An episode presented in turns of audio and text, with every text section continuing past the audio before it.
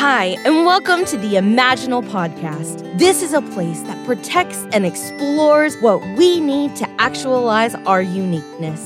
And like the caterpillar, who carries its butterfly blueprint in its imaginal cells all the way to the chrysalis and then melts into liquid before it transforms. We too have an inner knowing that can tell us how to make our wings.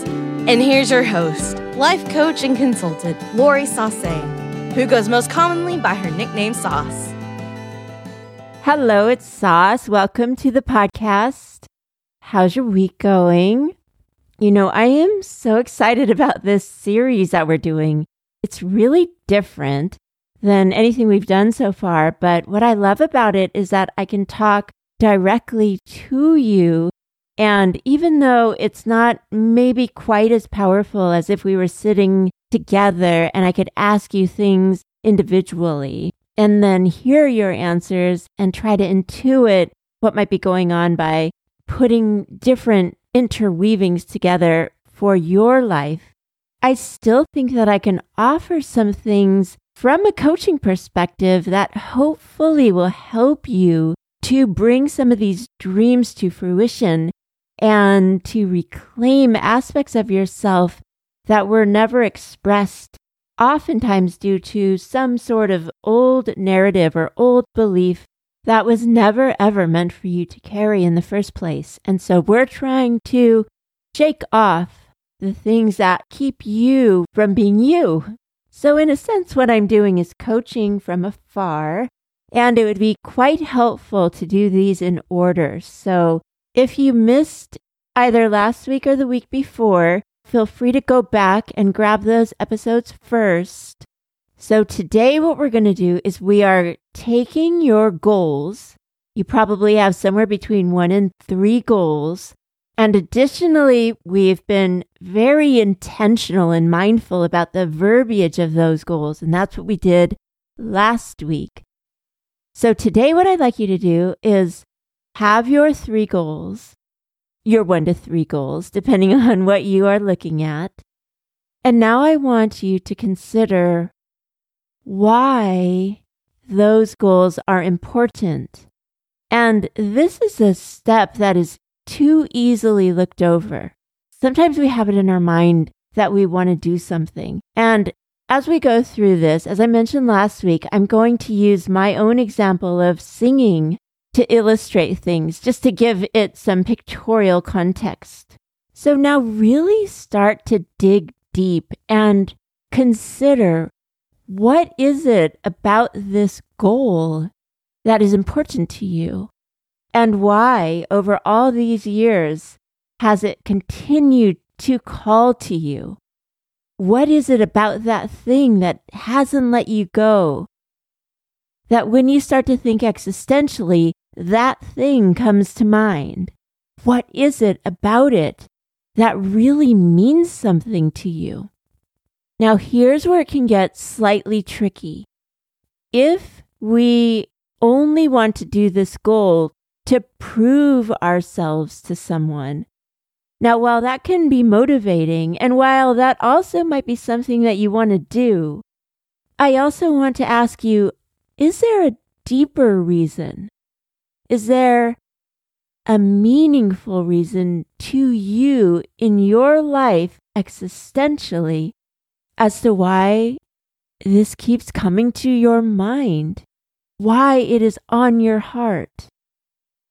And why, even though it might carry some pain or some shame or some old narratives, why does it matter? Right? So for me, singing has always called to me, even the 40 years that I didn't sing. But singing was the most important thing to me. But because I sang so off key and I was yelled at so much and I was kicked out of course too, and I mouthed the words everywhere I went. For some reason, I always still wanted to sing. For some reason, it hurt me to mouth the words. And also, when I got very sick, it was singing that kept calling to me. Why is that? Think about your goal and think back over your life. what makes this so important? Now, again, I could pursue singing just to prove those two adults in my life wrong. And maybe that's motivating. Maybe I want to show them that they should have never said that in the first place. And, you know, now that I'm an adult, I know that adults sometimes say the silliest things and also sometimes damaging things, as I am such a fallible person myself. Alternatively, why does singing matter to me? What is it about my own person that feels so strongly about singing? And likewise, what is it about those things that you wrote down that are so important to you? And I'm going to leave you with a series of questions to contemplate this week so that you can dig a little deeper and we can give it some substance and we can bring a much deeper reason for doing this because our worth is not in, in the balance. But that's what my young self thinks. My young self thinks, oh my gosh, I'm so embarrassed that I was yelled at for that. And I, I've got to get out from under that shame. And so I'm going to prove them wrong. And while there's a young part of us that wants to do it, is there a more beautiful, a more meaningful, a more valuable reason that this gift has been given to you and that the expression of it would mean so much. Okay, so here are the questions to contemplate. Does your goal have something to do with your values? How do you feel when you begin to experience that part of yourself? And then I want you to bring imagination to this space. Because if we leave it in the place of criticism and shame, we're going to feel maybe oppressed or closed in. So instead, can we bring an imaginative component to it? Imagine what your life would feel like, what it would be like if you started to bring these things into your life. Try to imagine forward how that would change things for you. What would that give you? How would that then make you feel? And would you feel more like yourself if you started to embody these expressions? Another question is if you project forward into your life and you never do this thing, what then would your life be like without it? And that could be an interesting checkpoint. If your life feels barren and regret filled without it, then it's time to bring this back home to yourself. And as you think about these imaginings, picture who you might meet. Picture how much fun you might have. Picture what you might offer.